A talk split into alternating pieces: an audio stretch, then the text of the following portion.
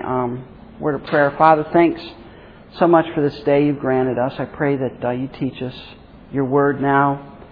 Um, as we examine this topic, uh, help us to understand it, and help us to gain a real um, sobering knowledge of the eternal destiny of many other people that we run into every day, Father, people who do not know you. Um, just pray that you would give us a sobering understanding of that, and help us to be even more concerned about reaching them with the good news of salvation before it's too late for them. In Christ's name, amen. Today we're going to be talking about um, the, eterni- the our three-part series, basically three weeks, next three weeks, on the destiny of mankind.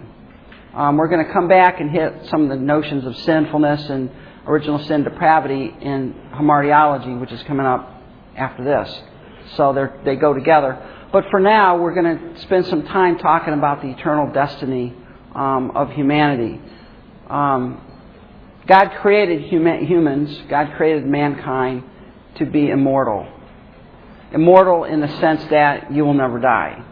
We all had a beginning. We all started at some point in time. So we're not eternal like God is, right? God had no beginning and no ending. We have no ending, but we had a beginning. And all humans, every human being that's ever lived, is going to live forever someplace. When you look at the concept of man's destiny and you look at where man will live forever, there's different views of this that have been um, given down through the centuries. Um, if you look at, for example, some of the Eastern mysticism religions like Buddhism, Hinduism, things like that, there's this thing called Nirvana, and the basic idea there is that you want to reach a state where you're reabsorbed back into the impersonal force of the universe. And the way that works is through multiple reincarnations, you get closer and closer and closer to just being reabsorbed back into nothingness. All right? It comes from the philosophical concept of monism. The universe is one substance. We're all part of the same substance, so our goal is to be reabsorbed back into that singular substance of the universe. It's nothingness. It's Nirvana is that place of total peace, contentment, non-emotional, just even almost not even consciousness. You're just reabsorbed back into the nothingness from which you came. Um, the problem with that is that the Bible doesn't say that. The Bible doesn't teach that at all. First Corinthians fifteen talks about a resurrection, right? Resurrection and the life. It says flesh and blood cannot inherit the kingdom of heaven. We cannot inherit heaven in our own mortal bodies. There's going to come a resurrection. Um, throughout the Bible, there's nothing. Here's here's the point. There is nothing in the Bible, anywhere in the Bible, that would say that you're reabsorbed back into nothing. The Bible teaches from cover to cover that you're going to be in one of two places, heaven or hell. This concept of being reabsorbed into nothing is not even in the Bible. It's not even something that is considered. But a lot of people believe that. A lot of people in the world believe this. Um, in Hinduism, you look at some of the things that they go through. You know, we got the holy men who sit around and contemplate their navel all day. What's their, what are they doing? Well, they're trying to be reabsorbed back into the nothingness of the universe. They want to reach that point. And the idea is as you work your way up through multiple reincarnations, you're going to get closer and closer and closer. And finally, you're going to be able to be reabsorbed back into the nothingness. There's another concept, and this is a popular one in some cults, Um, restoration or second chance. In other words, the idea there is, okay, if you blew it in this life and you didn't take Jesus as Savior in this life, you'll get another opportunity. You'll get a second chance before you're sent to hell. You'll get at least another opportunity in the life to come. Mormonism teaches this. They teach that after death, provided you're not really bad, they have a very limited, by the way, sense of hell. Not many people go there. You have to work to go to hell in Mormonism. But you'll get a second chance. Um, in fact, they taught that after Jesus was resurrected, he went and preached and taught the spirits who are not yet in hell and gave them another opportunity to believe on him. And if they did so, they will be able to enter a limited sense of heaven. By the way, Mormons have three heavens, telestial, terrestrial, and celestial. Um, and the only way to make it, by the way, up to the celestial heaven is you need to be baptized. Well, that's kind of tough to do when you're dead, right? So what they do is they do family re- research and genealogy, and you can be baptized in place of someone who's died. So if you find your great-great-grandma Pearl and she died and wasn't baptized, you can go to the Mormon church and pay some money, and you can be baptized in her place, and she gets to go to the celestial heaven. It's a wonderful money-making opportunity for the Mormon church. Um, there's no second chance. Hebrews nine twenty-seven says what? Anybody know that one? Hebrews nine twenty-seven. It is appointed unto men once to die. Once to die.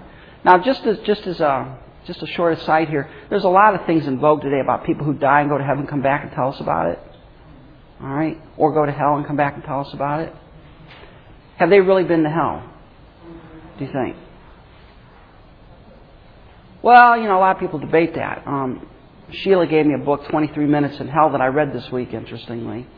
And um, this guy supposedly got a vision. Jesus gave him a vision of hell for twenty-three minutes. Um,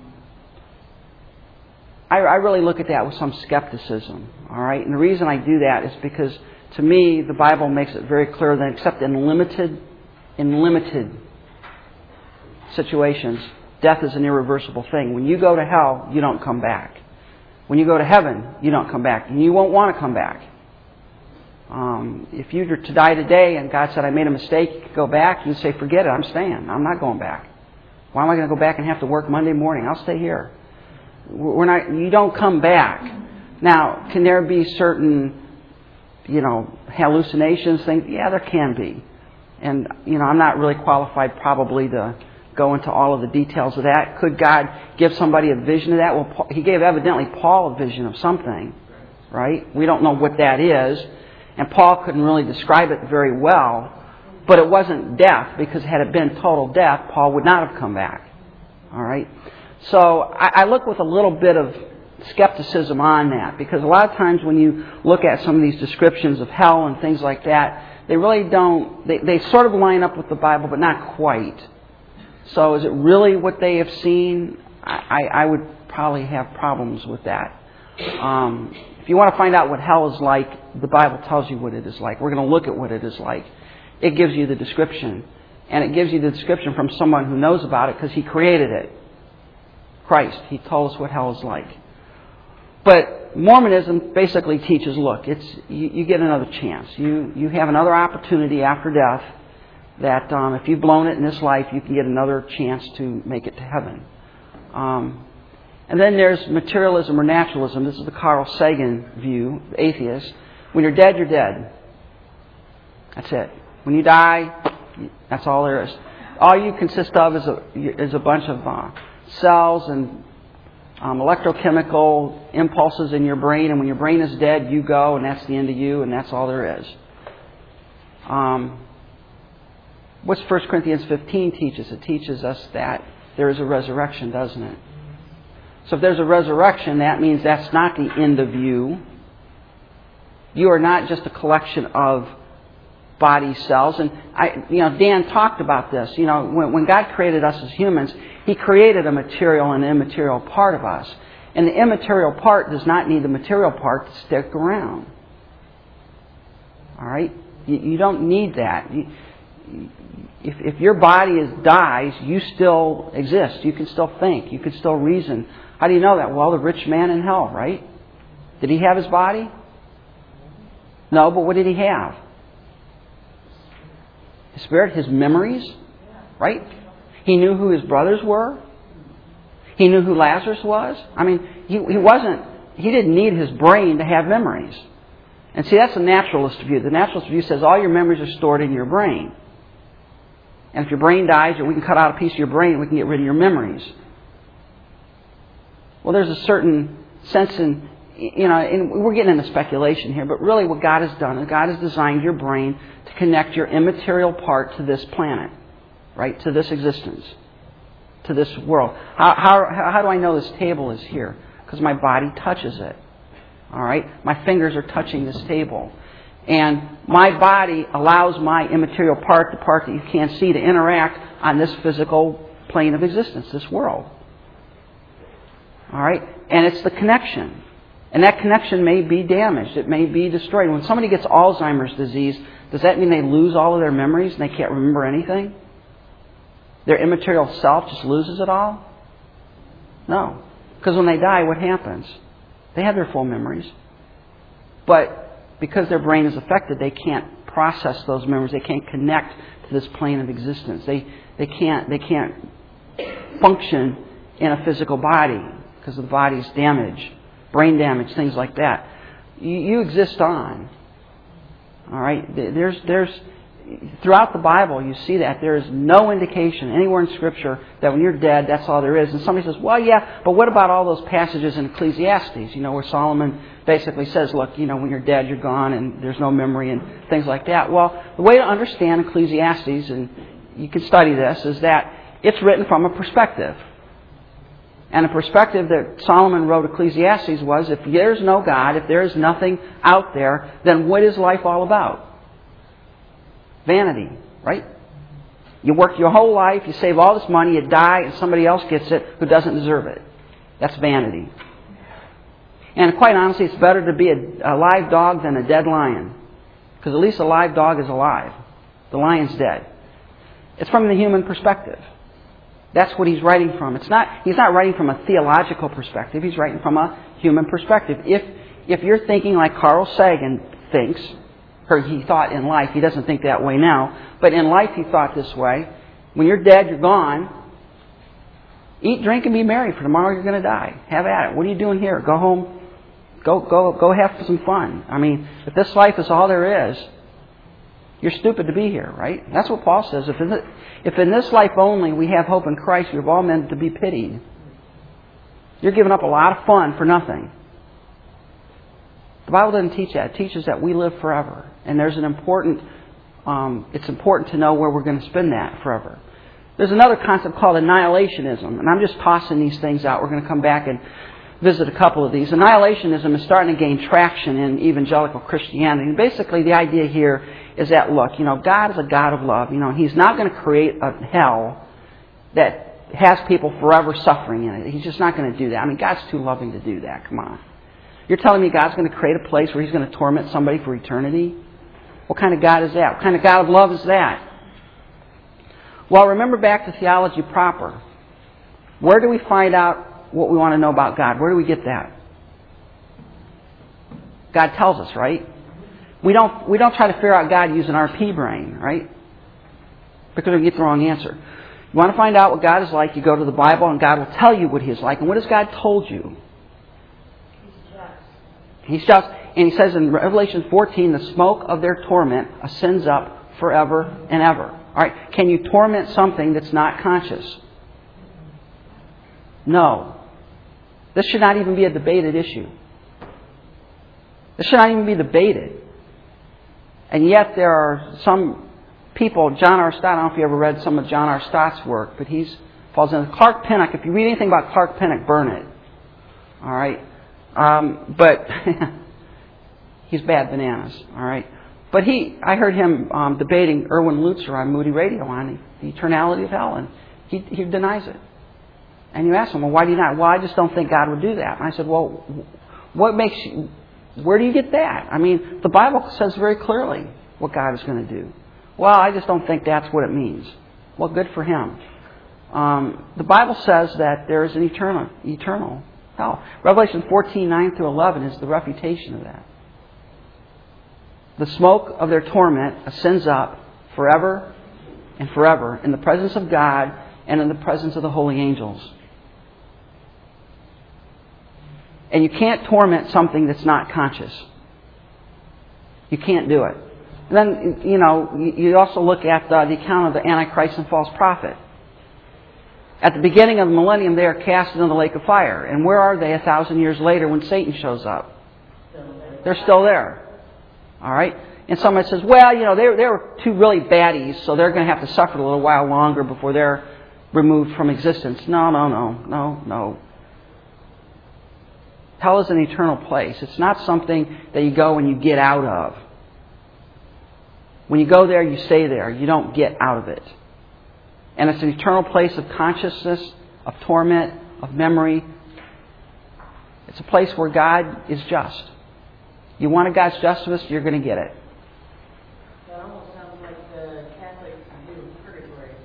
Um, yeah, no, not purgatory. It's sort of like that, but not quite. In this case, you go out of existence. The idea here is that you go down there, you suffer for a while, and then you're burned up. Armstrongism, by the way, believed this.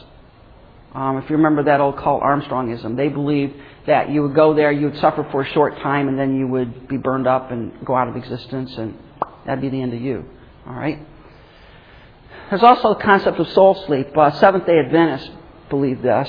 Um, basically what it does is when you die, the next conscious thing you have is you wake up at the judgment. So you die, you wake up at the judgment. When you get your body, you wake up at the judgment, and you go to heaven or hell depending on the judgment. All right, there's no intermediate conscious state between the time of your death and the time of your final judgment. What's the uh, refutation of this? Well, the refutation of this is a couple. Luke nineteen, the story of the rich man and Lazarus, right? Was the rich man conscious? Well, of course he was. Was Lazarus conscious? Of course he was. There's no indication there that they were sleeping until the time of judgment. And also in Philippians, finding the right page. In Philippians one, Paul says, to be absent from the body is to be what? Present with the Lord. Does that sound like soul sleep? I think she's got the pages scrambled. Don't worry. The pages are scrambled, so just go through there until you find the right page. Um, yeah, it's it's there. Um, but soul sleep, this this is a popular popular um, concept with Seventh-day Adventism. All right. But again, the Scripture teaches that when you're absent from the body, you're present with the Lord. What were you saying about Philippians? That's the that's the passage which says, "Absent from the body, present with the Lord." That's five eight. Second Corinthians five eight. To be absent from the body is to be present with the Lord. But oh, in first in Philippians one twenty three, it's uh, for me to. Be, um, no, let's look at Philippians one twenty three. I'm read it.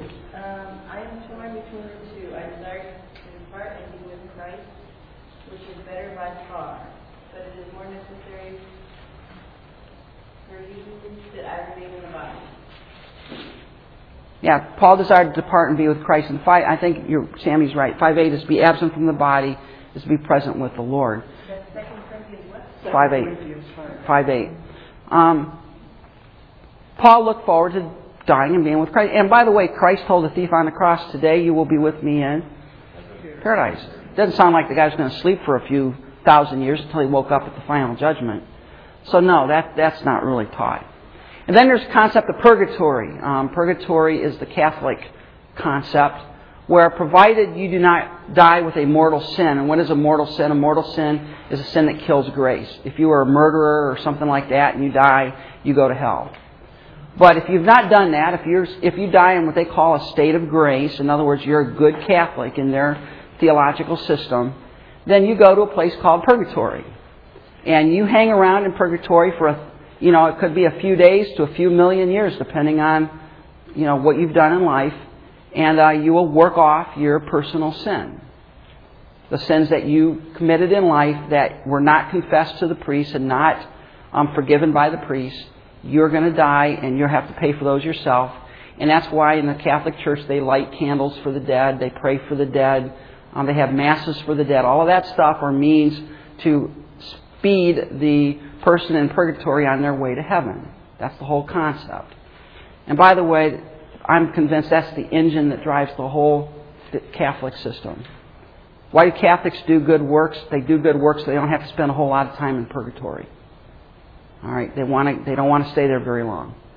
Um, and they have different things. You know, the, the Pope is able to, in Catholic system, to dispense merit to those souls in purgatory and let them get out a little sooner if he wants to. Um, I have a Bible to do a version that says if you read this, the, the Bible every day for one hundred days, you're going to get a purgatorial indulgence of I don't know how many years off purgatory by reading the Bible. Um, of course they do. You got to understand. I thought this was just something, because I was raised Catholic and I don't, I mean, I had heard of this, but it was something that was done back in the day. No. And I'll tell you, I when I when I say this, people say, well, I know Catholics that don't believe that. Look, bag that idea. You don't go there. If you want to know what Catholics believe, you go ask the Pope. And um, there's a there's a channel called Family Land, I think it is, on, on T V. And uh, I just, just two weeks ago, I recorded a program on purgatory from one of the cardinals who reports to the Holy Father. He's the cardinal that is in charge of their theology, and he gave the theology of purgatory exactly like I've been telling you here. That is the official position of the Catholic Church. It is not, I'm not making it up. And and again, when you go to when you go to Europe, you get a whole different brand of Catholicism than you see in the church down the road. So does everyone go to purgatory first? Yes. Um, only, only except by special, special dispensation do you escape purgatory. They even say that it's quite possible when John Paul the Second died, he had to at least take a detour through purgatory on his way to heaven. All right? In Catholicism, you are not assured of going to heaven. Unless, unless there's special revelation given to you, you are not assured of ever going to heaven first. Not, no, no, no matter how good you are. All right?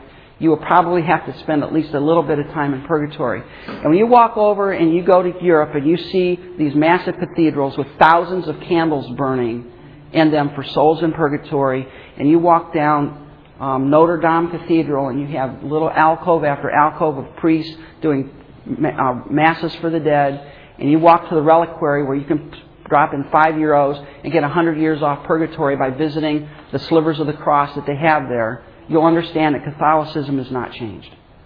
It's not. Just out of curiosity, how, how do they reconcile that with the fact that, I mean, according to that, it sounds like you're thinking of your own sin. How do they reconcile that with the fact that Jesus paid for it? Jesus paid for your original sin. He did not pay for your personal sin. He paid for He paid for your original sin. And, And I don't want to give a theology of Catholicism, but in Catholicism, when you are baptized as a baby, your original sin is removed, and you have so so you're in a state of grace, provided you do not commit a mortal sin which kills that grace. And they define what those mortal sins are. All right, provided you do not do that, and you die in a state of grace, then you have to pay for your own sin through purgatory, where you go through a state of purging. After which point, you can go to heaven.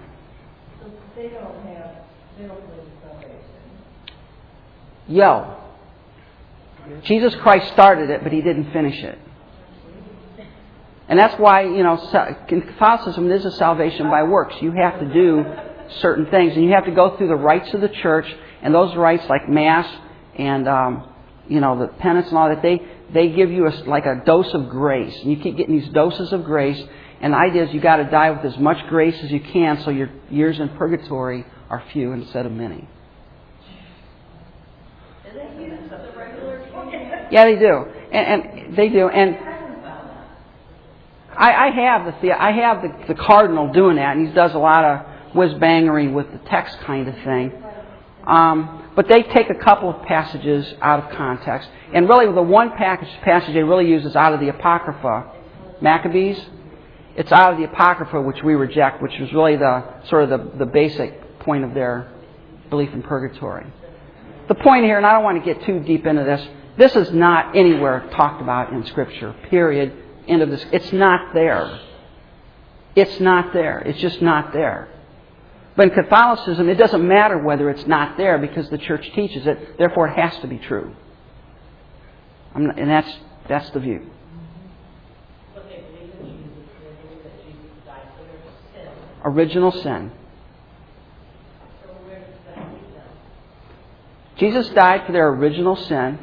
Which, but in their system, when a baby is baptized, that baby is that baby's original sin is removed. That's why it's a big thing in Catholicism to get your babies and children baptized, because if they are dying in an unbaptized state, they don't go to heaven; they go to limbo. That's a whole other theology.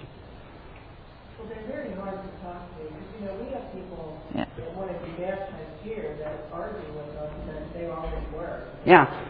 And, and in their in their system, to, to, to get rebaptized is to to really have to deny the the the value of that original baptism. But I don't, I don't want to get too far into the theology. just let me, you can go research this on your own. You don't have to take my word for it. You go find this out on your own. But when you want to find out what something, what a system of theology believes, you don't go to a neighbor that, that's into that. You go to the official teachings of that religion. You don't go, if you want to know what Mormonism teaches, don't ask your Mormon neighbor. Go look at the L D S website. Read their theology. That's where you go. It's just like if you want to, if somebody wanted to say, you know, what do you Baptists believe? If they got all of us in here, they probably wouldn't know what really we believe, because some of us don't know everything yet, right? You want to find out what, what a faith is. You want to find out what... You go to the official teachings of that, not to individuals who necessarily may be members of that or in that. All right? So you don't believe that they're going to heaven? No, I don't. Really? You're telling me that if you believe that you're saved by baptism and that your ultimate salvation depends on you doing good works by going to Mass, by praying to Mary, by praying to saints, that you're going to heaven? Uh, well, my, what I believe is that if you believe in Jesus Christ and He's your Savior, Jesus Christ alone. Yeah, it's Christ alone. And in Catholicism, it's not Christ alone. Well, baptism doesn't get another. Right. And, and and let me understand. Let me say it. Are there some Catholics that are truly born again? Yes, there are. This is not a diatribe, and I, I, I hate going and getting on the subject because people say, well, you hate Catholics. No, I don't hate Catholics. The system of theology, the Catholic belief, from the, from the official teachings of the Catholic Church, when you know what they really teach and what they really believe, it is not a saving gospel message. It isn't. It isn't. Are there some in there that are saved? Yes, but the message, the system is apostate to the core. It's a salvation by works, by your own effort, by your, by what you do. I think the proof of that is um, the thief on the cross. Yeah. Jesus. What did he do? He didn't get baptized. That's, he didn't get baptized. All he did was believe. Faith. And that's what the Bible, and that's what the Bible says again and again and again. How are you justified? You're justified by faith. What is justification? To be declared righteous. Mm-hmm. Official Catholic teaching says justification is a process.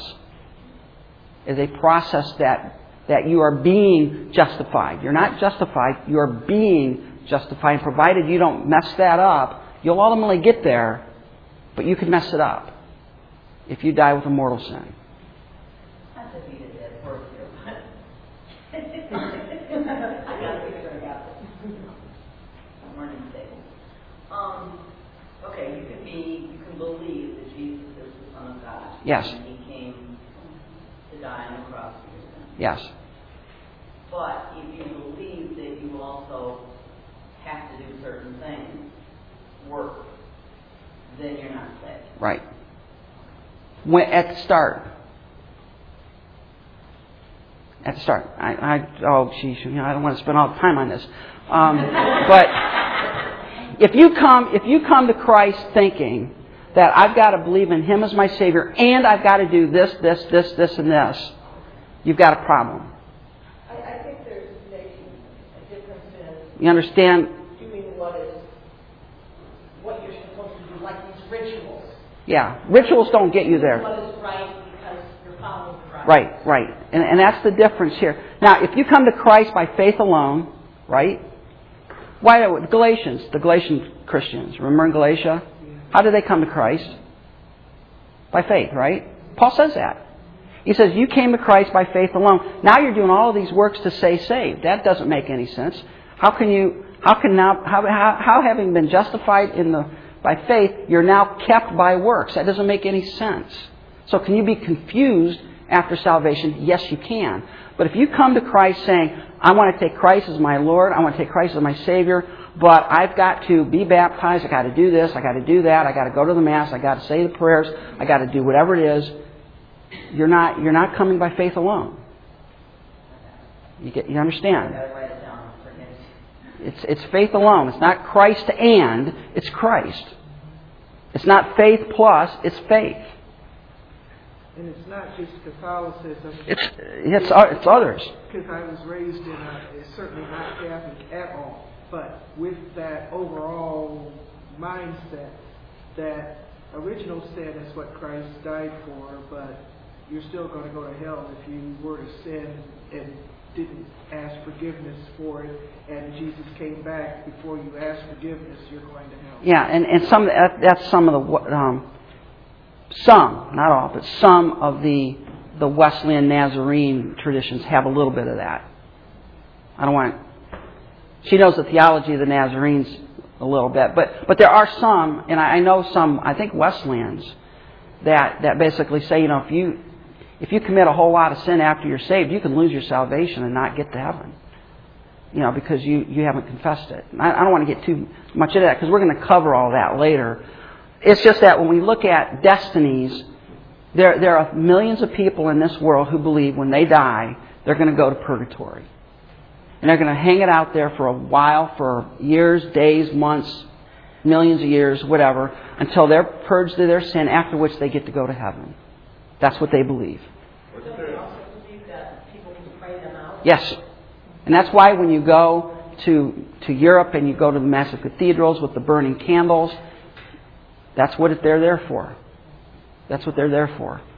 In order, in order to, to, you know, you burn a candle in the memory of somebody, They they get a few years off purgatory. If you have a mass set in their name, like a, a, a, a you know, sometimes you see uh, um, in Catholic funerals where they have a mass for the person who died. That's to knock some years off the purgatory sentence, and you know it, it's it's a whole system that they have there. But you pay for that.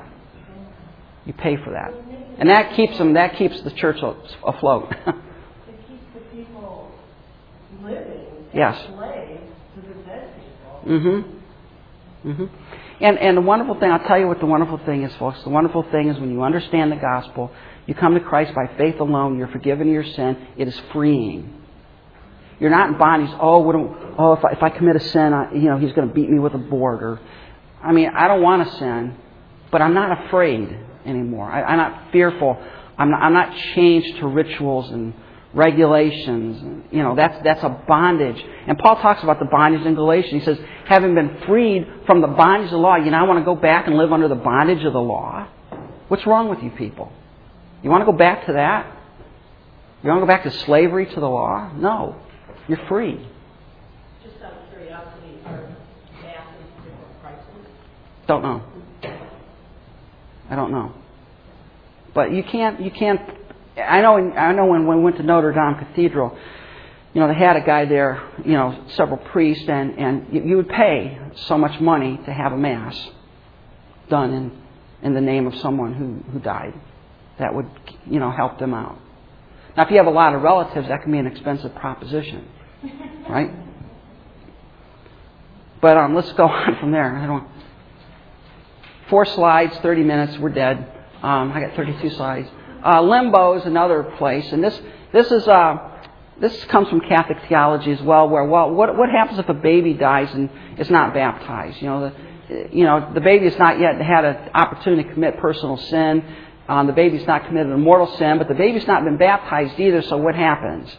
So they have this thing called limbo, and the baby goes there, and sort of that's that's where the baby's going to be forever, basically, until they're they grow up and they're trained and. It's a complex theology. I know all the ins and outs of it, but they had to come up with this category because what do you do about babies who've not been baptized? And by the way, when you get your baby baptized in the Catholic Church, you have to pay for it. All right? And and also the priest checks to see if you've been a good Catholic or he won't do it. Well, that that's sort of bad, isn't it? I remember a friend of mine in uh, at work, uh, he, his child was born, he had to get the baby baptized, and he had the awfulest time because he wasn't really a good practicing Catholic and didn't go to the masses all of the time. They had records of him going to the masses and all of his contributions to the church, and he almost even didn't get his child baptized. That that that's that's what the system is like, folks. You're telling me that as a priest, you're going to consign a baby in your theology to a place of limbo because his parents wouldn't pay to have a baptism done? If you really believe that? So between baptism and bingo, that's where their money comes from. That's it. Um, Matthew eighteen ten, Christ has suffered the little children to come unto me, for such is the kingdom of God. What did David say? I'm not going to go to my child, my, I mean, my child's not going to come to me, but I'm going to go to my child. Remember the child that died with Bathsheba? the, the, the child. And there's nothing in the Bible that says God's going to send babies to limbo. It's not even taught anywhere in Scripture. It's just something that they had to come up with to make their theology work.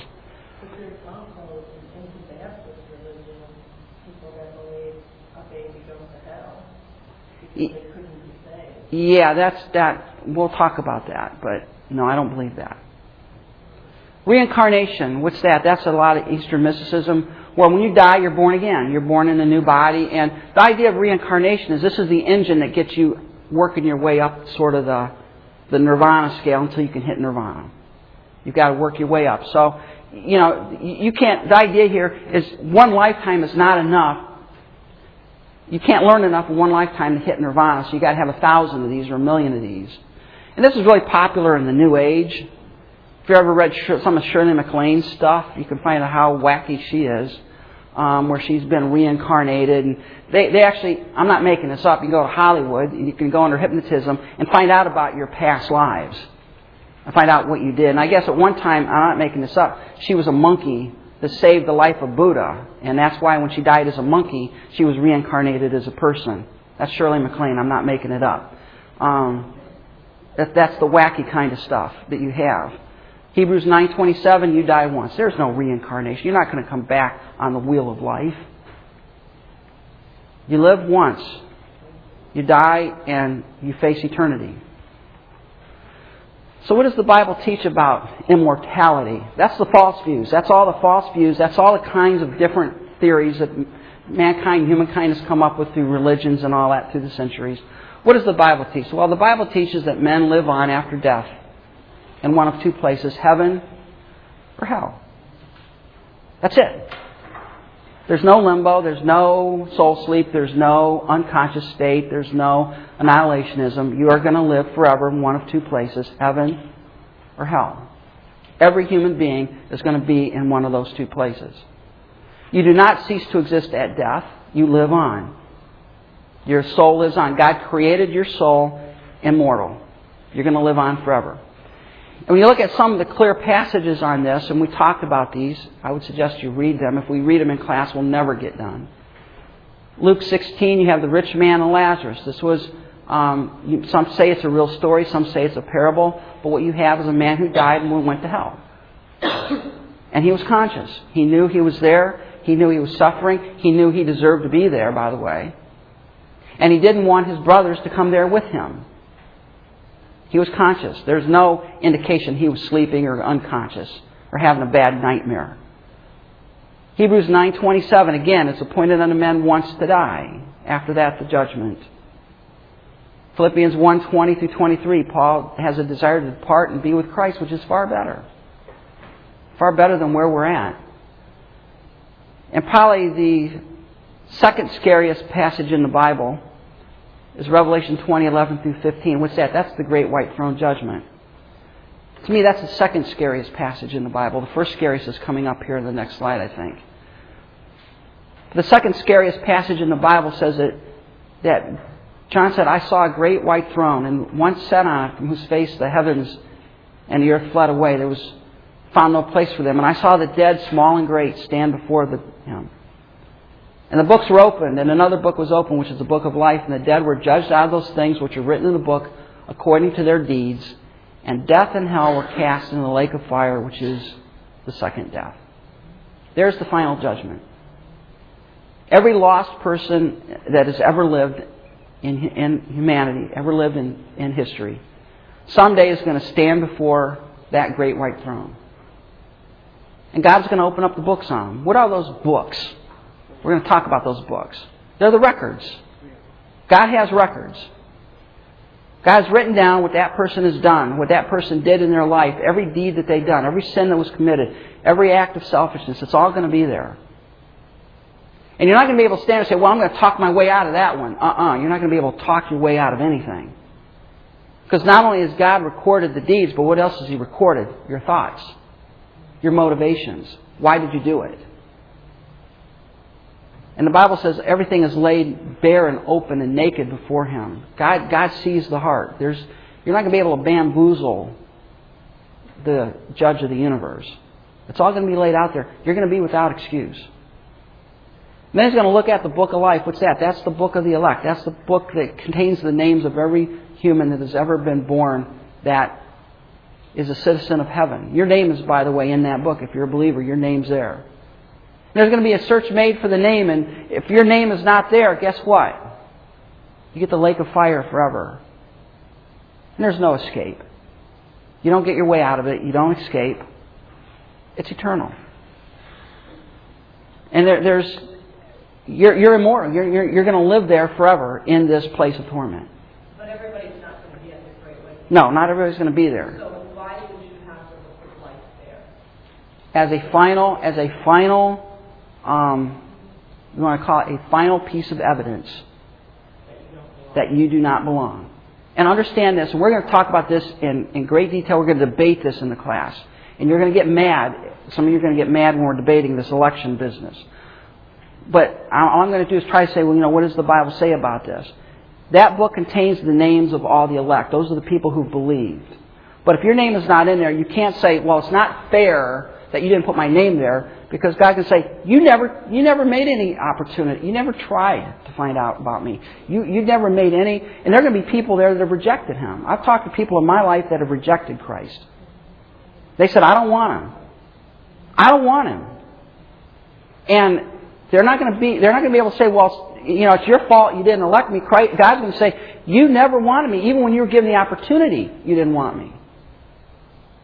And and the Folks, the only way you can sort this out in your mind is to realize if somebody is in hell, if somebody's going to the lake of fire, they go there because they have chosen that path.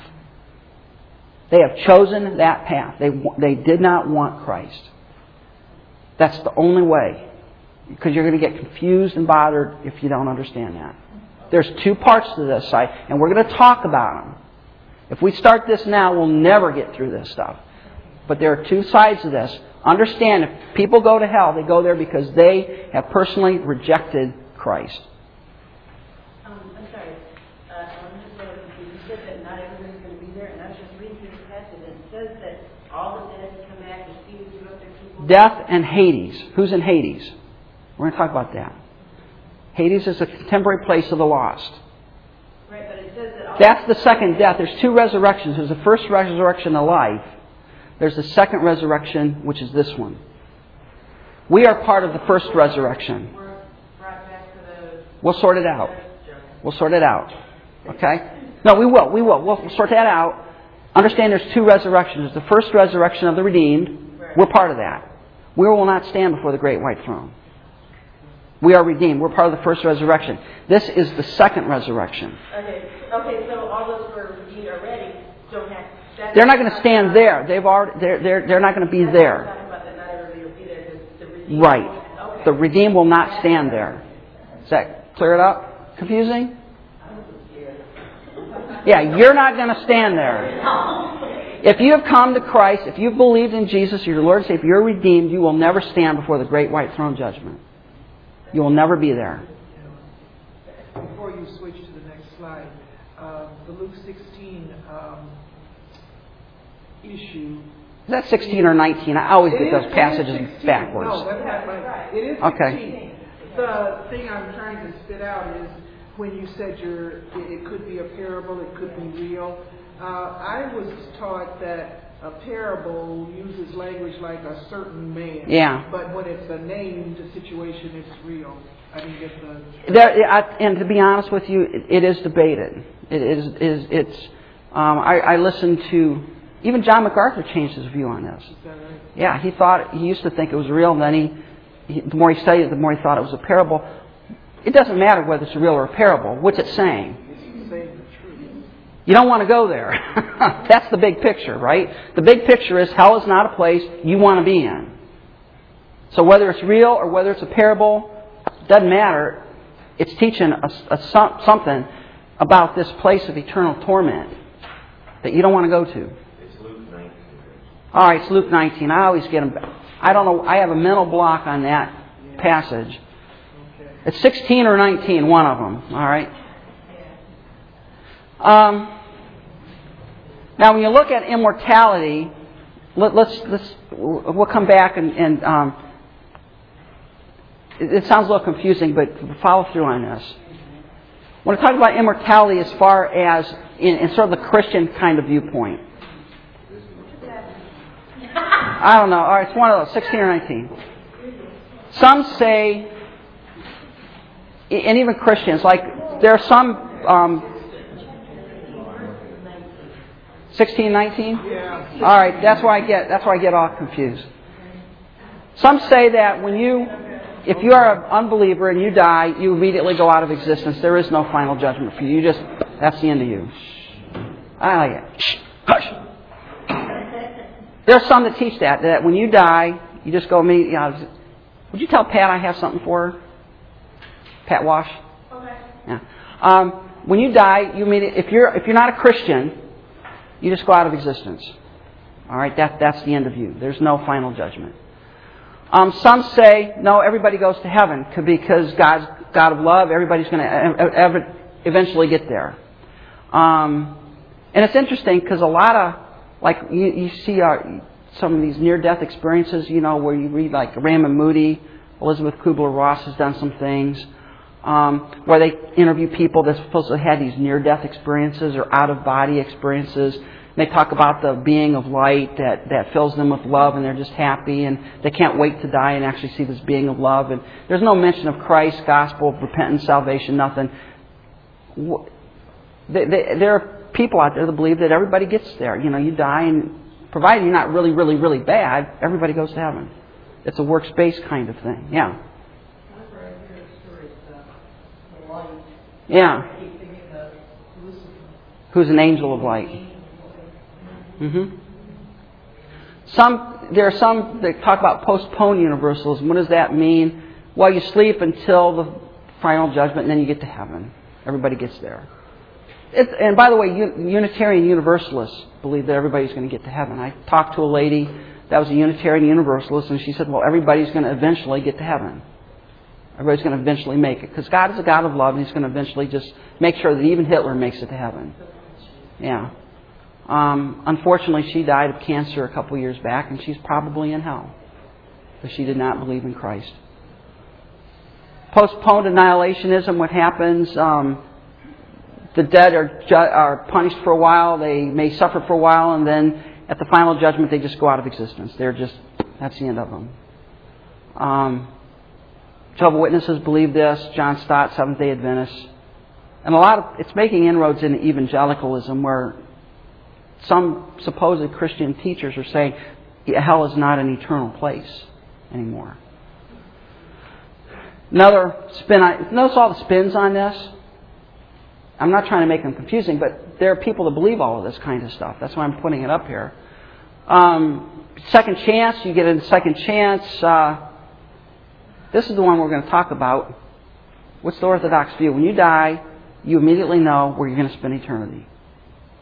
You're going to be in heaven or hell. And there's no no detours along the way. There's no holding places. You're going to be in one of two places immediately, heaven or hell. Now, let's look at this passage. I want to spend some time here. To me, this is the scariest passage in the Bible. Right here. This is even worse than Rome or Revelation. There's no sentence in the page. All right. The, the notes are missing a page, so. But let's look at Matthew seven. Let's let's turn to that. Let's Matthew seven. Um, to, to me, this is by far. If someone said, Schaefer, what's the scariest passage in the Bible to you? The scariest passage is Matthew seven. So, well, what about Revelation twenty? Revelation twenty is not scary because most of the people there know they're going to hell. This is the this is the scariest passage. Christ is uh, this is the the end of the Sermon on the Mount, towards the end of the Sermon on the Mount. And um, what is Christ saying on the Sermon on the Mount? He's saying, here's the characteristics of the person who's going to be in the kingdom of God. You want to be in the kingdom of God, heaven. Here's your characteristics. And right at the end, he makes this statement here, in uh, starting in verse thirteen.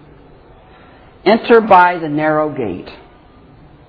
For the gate is wide and the way is easy that leads to destruction, and those who enter by it are many. For the gate is narrow and the way is hard that leads to life, and those who find it are few. What do you have? What Christ is doing is he is, he is notice as he worked down through this passage, the either-ors. The either-ors. Christ does not say there's a whole bunch of gates. Pick one. He's saying there are two gates. There's the narrow way. What's the narrow way? It's constricted. It's hard to get through. Think of going through the, the turnstile at Cedar Point. You can, one person at a time can fit through. You can't bring baggage with you. You can't bring anything along with you. It's it's it's a very constricted, very hard, very narrow way to get in. What's the wide gate? Well, that's broad. Anybody can be on that one. I mean, you, you know, it doesn't matter. And I think metaphorically what Christ is talking about here is when it comes to the gospel, the gospel is very restricted, isn't it? The gospel doesn't say, look, you know, as long as you believe in Jesus, you're okay. You know, what you believe about Him is irrelevant. Just as long as you believe in Him, you're sort of okay. That's what some people teach. The Bible says the, the gospel is a very narrow, very, you want to call it bigoted way of seeing things, right? Christ is saying, I'm not one of many ways, I'm the way. I am the way, I am the truth, I am the life. There's a lot of other things out there, but there's only one way in. The way is the narrow way, the narrow gate. And many people go by that. They don't want to go in the narrow gate. They'll go in the broad gate. What's the broad gate? Well, you know, believe what you want, you know. Um, if you mean well, you'll get there. Uh, if you believe in Jesus, you'll get there. You know, as long as you're not a bad person, you'll make your way there. It's a broad way. It's it's there's no restrictions on it. There's nothing that, that you can take anything you want. You can believe anything you want. You can, it's open-minded. It's the open-minded way. And he says there's two roads. What road is that? Well, there's a really easy path. What's the easy path? It doesn't cost you anything, right? Believe what you want, live the way you want, do the things you want. All right, maybe you have to do a ritual here, a ritual there, but by and large, you know, you'll be okay. You just, just sort of do your own thing. What's the narrow way? The straight way? Well, that's tough. That's hard. That's you got to do some climbing on that one. You got to. The road is rough. It's not well paved. It's not smooth. It's a little difficult. It's not easy. There are two roads. And then there are two groups. What's the two groups? Well, there's the few and the many. Many people find the broad way. They, that's, that's easy. I mean, the world is full of people who are thinking they're on their way to heaven. And then there's the narrow way. There's not a lot of people on that road. It, it's a costly road. It's hard. It's difficult. You have to deny yourself. You have to give up. You have to be bigoted and narrow-minded to be on that road, that Jesus is actually the only way to God. But there, there are two roads. There are two paths. There are two groups. And then Christ talks about two prophets. In verse fifteen, beware of false prophets who come to you in sheep's clothing, but inwardly are ravening wolves. They look like the prophet. What did the prophet wear in the Old Testament? Wool. Wool. These are prophets that, and by the way, these prophets are at the head of the gates. The picture here is they have prophets at the head of the gates. And they're saying, this is the way to God. And and if, you, if you're standing there metaphorically thinking, you're standing there, you're looking at it, you've got a narrow gate over here that says, this way to heaven. And you've got a big, broad gate that says, this way to heaven. It doesn't say this way to hell. And the prophets who are saying, hey, come on on this road, it's, we've paved it, it's really easy, it's, it's, it's a smooth ride for you. They're saying, we're all on our way to heaven. We're all going to heaven. You don't, it, the, the picture here is not Christ saying, here's a, here's a gate that says heaven, here's a big gate that says hell, pick one. Both say heaven. Both say this is the way to heaven. The Mormons that come to your house and knock on your door, are they saying, we're going to hell, we want you to go with us? The Jehovah's Witnesses that come to your door, are they saying, we're going to hell, we want you to come with us? No. They all think they're going to heaven. Your Catholic neighbor who, who does the Catholic traditions and, and, and goes to the Masses and prays the Rosary and prays the Mary and prays of the Saints and venerates Jesus and all that stuff, are they saying, we're going to hell, we want you to go with us? They think they're going to heaven. And that's what Christ is saying here. There, there's two gates, there's two groups, there's two prophets, all of them saying there's going, we're going to heaven. The problem is not all the, the ways don't reach to heaven. There's only one way that reaches to heaven, the narrow way. And then there are two trees. What is that? Well, the, the metaphor here is you've got two trees. How do you know which prophet is the right prophet? How do you know, standing at the gate, okay, should I go that way or that way? How do I know what prophet to listen to? Well, you will recognize them by their fruit. And, and he's saying, you, do you gather grapes from thorn bushes? Well, that's absurd, right? You don't gather grapes from thorn bushes. You gather grapes from from vines. Do you gather figs from thistles? Weeds? No, you gather them from a fig tree. So every tree, healthy tree bears good fruit, but the diseased tree bears bad fruit. How do you know which prophet to listen to? You look at the fruit. What is the fruit of their life? And in the Bible, what is fruit? Fruit is godly attitudes, godly living. The fruit of the Spirit is love, joy, peace, et cetera. The fruit is also um, leading souls to Christ. Christ even talks about How, how as a Christian do you bear fruit? You need to abide in the vine, right? And he's saying all you need to do is look at what kind of disciple, what kind of person is this thing producing? What's their life like? They, they sort of look like it, don't they? But is it? Is it? But you're almost saying that there's deeds involved. Your, your faith is evidenced by your life. The Bible has no concept of a Christian who is a Christian, and you can't figure out whether he's a Christian or not because he's in sin. If you're, if you, if any man be in Christ, he is a new creation. You're not a perfect creation, but you have holy aspirations. You want to do the right thing. You want to please God. You show me someone who, who says, I, I, I'm a Christian because I went forward and I signed a card and you know I, I prayed that prayer and I hate Christians, I hate church, I hate God, I hate the Bible. You're not a Christian. I don't care what you do.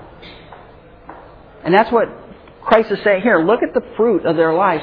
And in particular, he's talking about the Pharisees, right? Because what are the Pharisees producing? Children of hell, right? That was a no-brainer back then. But he's saying you got two prophets, and one prophet says, this is the way to heaven. The other one said, no, this is the way to heaven. How do you know which way is the way to heaven? Look at their fruits. Compare it to Scripture. Find out, you know, are they are they bearing fruit according to the Scripture? If not, you need to, re- to disregard them. Then it says here, this is to me, this is by far, this is by far the scariest passage in the entire Bible. There's no passage worse than this. twenty-one. Not everyone who says to me, Lord, Lord, will enter the kingdom of heaven. What's that? But he who does the will of my Father who is in heaven. Not everyone who says to me, Lord, Lord, is going to get there. There are people today who say they believe in Jesus. They say, I, I believe he's Lord. But how do they, how do they do that? Well, they don't do it the way the Bible says. And it says here, but he who does the will of my Father which is in heaven. It's interesting. You want to know what the will of the Father is? Go to John chapter six, and Christ tells you what the will of the Father is. What is that? That everyone who sees the Son and what? Believes on him may have everlasting life. The will of the Father is that you see Jesus as the Son of God, you see Jesus as the only way to heaven, and you place your faith in Jesus alone as your way to heaven. That's the will of the Father. And that's what Christ is saying here. Not everyone who says to me, Lord, Lord, gets in, but the one who does the will of my Father, which is what? Believe on me. Believe who I am. Believe that I am the Savior of the world, that I am the one who's taken your place on the cross to forgive your sins. There's no other way. You don't get to heaven coming up with your own idea. That's what Abel, that's what Cain did, right? I know God wants a blood sacrifice, but you know, the, the vegetables are good enough. That's good enough for him. He'll accept those. No, he won't. God won't. God's told you how you, how you come to him. You want to come to the Father, who do you go through? The Son. You don't get there any other way. Christ said, I am the door of the sheepfold. If anybody comes in any other way, the same as a thief and a robber. You got one way. No, I think it, it,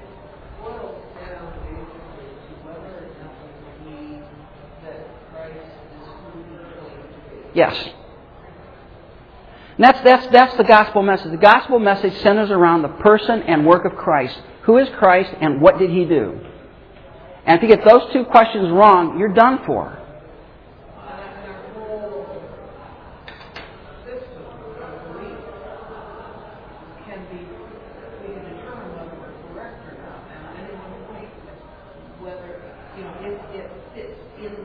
Yes. Basic concept. Yeah. Whether it matches what Christ taught. Yeah. That's exactly right. I mean, I'm not a Presbyterian, but there's a, there are Presbyterians who believe in the gospel. They're going to heaven. That that's what it is, the person and work of Christ. That's what it's about, and that's what Christ is saying here. You you don't get there on your own, and there's going to be people standing at the final judgment who says, "Wait a minute. I called you Lord. I cast out demons in your name. I did works in your name." And I know I'm going to get in trouble on this, but I think of Mother Teresa. What did she do? She did works in the name of who? Christ. And yet her very statement said that she believes that anyone who is sincere, whether they know who Jesus is or not, is going to make it to heaven.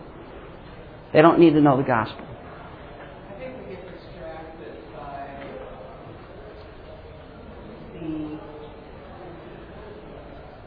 perspective of those around us. It's really watchful. Mm-hmm.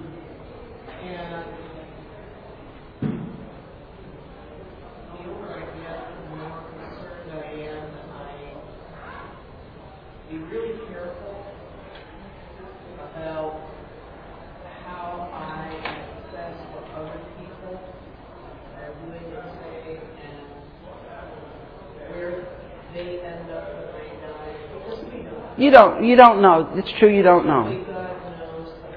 Yeah. It's true. You don't know, but you can tell by the fruit of their life.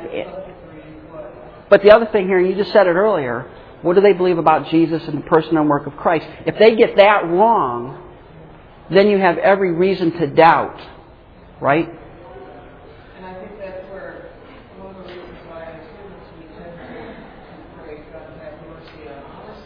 Yes. And, and and that's that's a good point. Mm-hmm. Yeah, and, and, and that's a good point. I don't want you to think you're saying, well, Schaefer says that she's in hell. I, I don't know for sure. All I can say is... Yeah.